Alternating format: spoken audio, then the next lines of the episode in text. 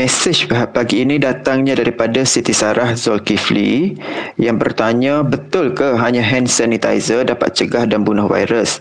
Tapi sekarang masalahnya hand sanitizer sukar nak diperolehi.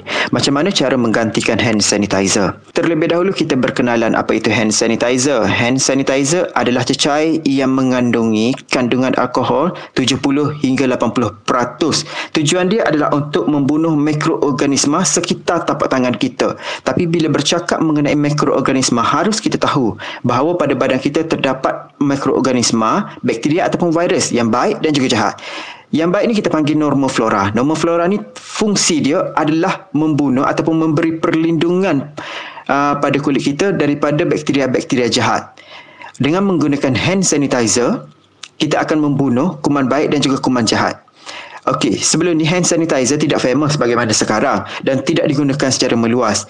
Dia hand sanitizer ni diciptakan hanyalah untuk kegunaan individu yang bekerja di sektor kesihatan seperti di hospital, klinik dan juga farmasi.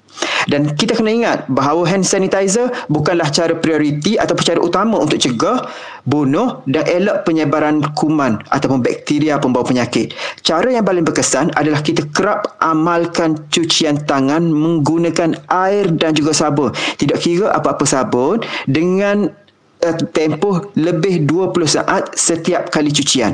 Hand sanitizer hanyalah cecair tambahan ataupun suplemen bagi mencegah penyebaran kuman. Jadi yang lebih penting adalah cuci tangan, jaga kebersihan, cuci tangan dengan air dan juga sabun melebihi 20 saat setiap cucian. Jadi di, di dalam mendepangi peperangan melawan COVID virus ni, kita kena ingat bahawa kita semua adalah tentera dan juga frontliner dalam peperangan ini. Kita wajib bekerjasama bagi memutuskan rantaian penyebaran virus corona 2. Jadi, gunakan senjata kita, jaga kebersihan diri dan persekitaran, sentiasa cuci tangan melebihi 20 saat setiap cucian, stay at home. Duduk di rumah, jaga jarak sosial kita. Harap yang bertanya dan juga semua pendengar gegar Permata Pantai Timur jelas. Dan sekali lagi, sama-sama kita menjaga kita dan sama-sama kita mencipta sejarah sebagai masyarakat Malaysia yang bertanggungjawab.